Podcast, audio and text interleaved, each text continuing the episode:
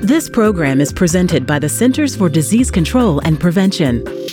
Contaminated food sent to several states can cause outbreaks of foodborne illness and make a lot of people seriously ill. Multi state outbreaks caused 56% of deaths in all foodborne outbreaks. Most foods that cause these outbreaks are contaminated on the farm or in processing or distribution before they reach a restaurant or home kitchen. Government and food industries need to work together to prevent and stop outbreaks. Food industries can keep distribution records to trace foods from source to destination. Use store loyalty card records to help identify what made people sick. Recall products linked to an outbreak and notify customers.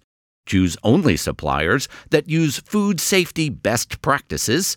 Make food safety a core part of company culture and meet or exceed new food safety regulations and standards. To learn more, visit cdc.gov/vital signs.